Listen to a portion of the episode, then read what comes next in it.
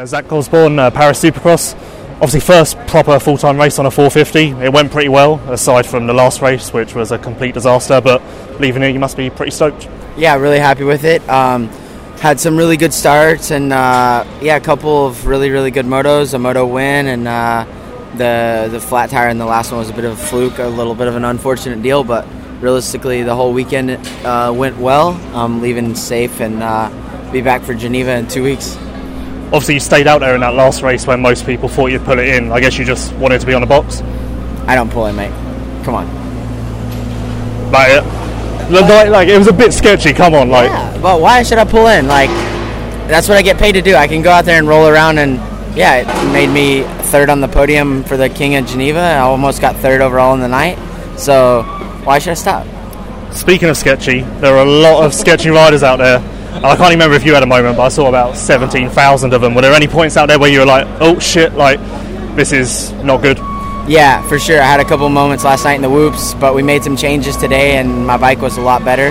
Um, that's like one of the key things is just me getting to a point where I'm comfortable with telling them what I'm feeling and which direction I want to go, you know, to kind of make it better and move forward. So that's part of the point of doing these races was to kind of get my feet wet with that and really make some forward progress on um, testing and just my racecraft. Getting the whoops consistently was quite a big thing for you this weekend, wasn't it? Because like people kept telling me that you were struggling there, but then on the first lap of that last main, you like killed it through there, so you could do it.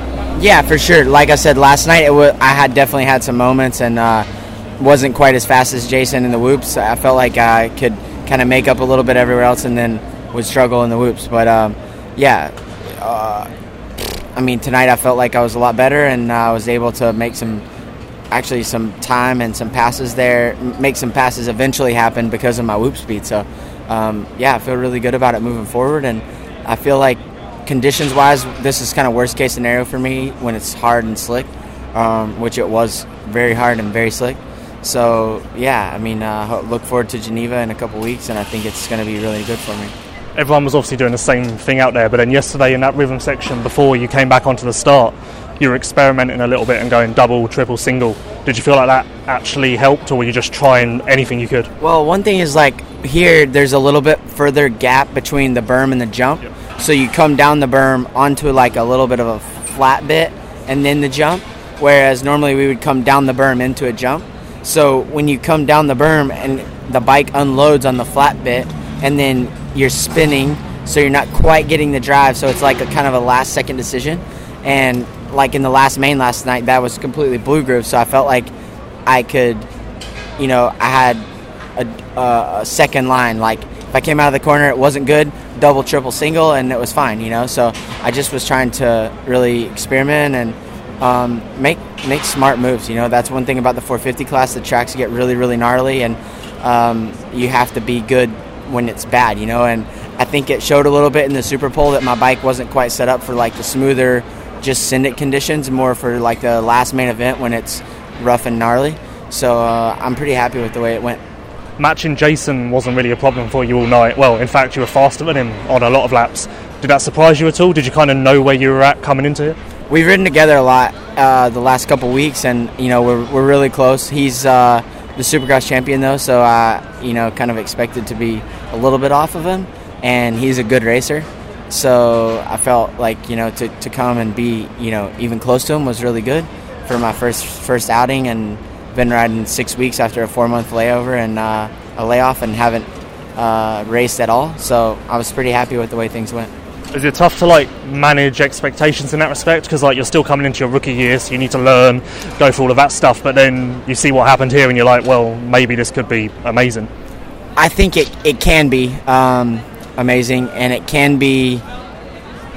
I'm trying not to build expectations, period, because I feel like expectations bleed feelings like sad or happy, then that you know can affect the mood and that affects the training and then you know it can be an uphill or a downhill but you don't want to risk the downhill. So i'm trying to just do me train every day um, be as good as i can be and we'll go there and race and yeah best man will win. I mean of course i would love to uh, be in it for the championship and i think i can be. I'm trying to avoid like the rookie you know 15ths and 17ths and dnfs and all that stuff and just kind of be a solid guy, and that's what it takes. So um, I'm really happy with uh, the way things are headed at the moment.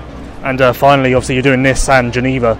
Are you doing those two because you need to get used to the 450, or more because you're coming off of a break and you need some race time under your belt? Both. Uh, it's simply for me to have some gate drops and also for me to feel the bike in a race race situation. Obviously, it's really good at home. I've been testing for a couple weeks now, and I'm at a point where I'm really, really comfortable and happy with what I've got going on. And then you know we come here and we had to make a couple little changes, which is to be expected. So that's yeah, that's why we're here effectively. I mean, obviously the, the money and everything is nice, but at the same time, I'm here to learn and uh, build towards Anaheim, which is what I really get paid for. I guess what you're really building towards is Assen 2019 or roads lead there, right? For me, yeah. I mean, no, seriously. I mean, uh, in order to be picked for the team, it's like I said at the beginning of Supercross in 17. Like my my main goal was to be on the team for Matterley, and it's so true that you know to be picked for the team, it's a very prestigious thing, and you need to have good results all season. So yeah, I mean, I would love to be in Assen. I've told the team already that I'm willing to spend the month before the race in, in Lommel or wherever wherever we pick to go. So from yeah, I, I'd love to I'd love for that to happen.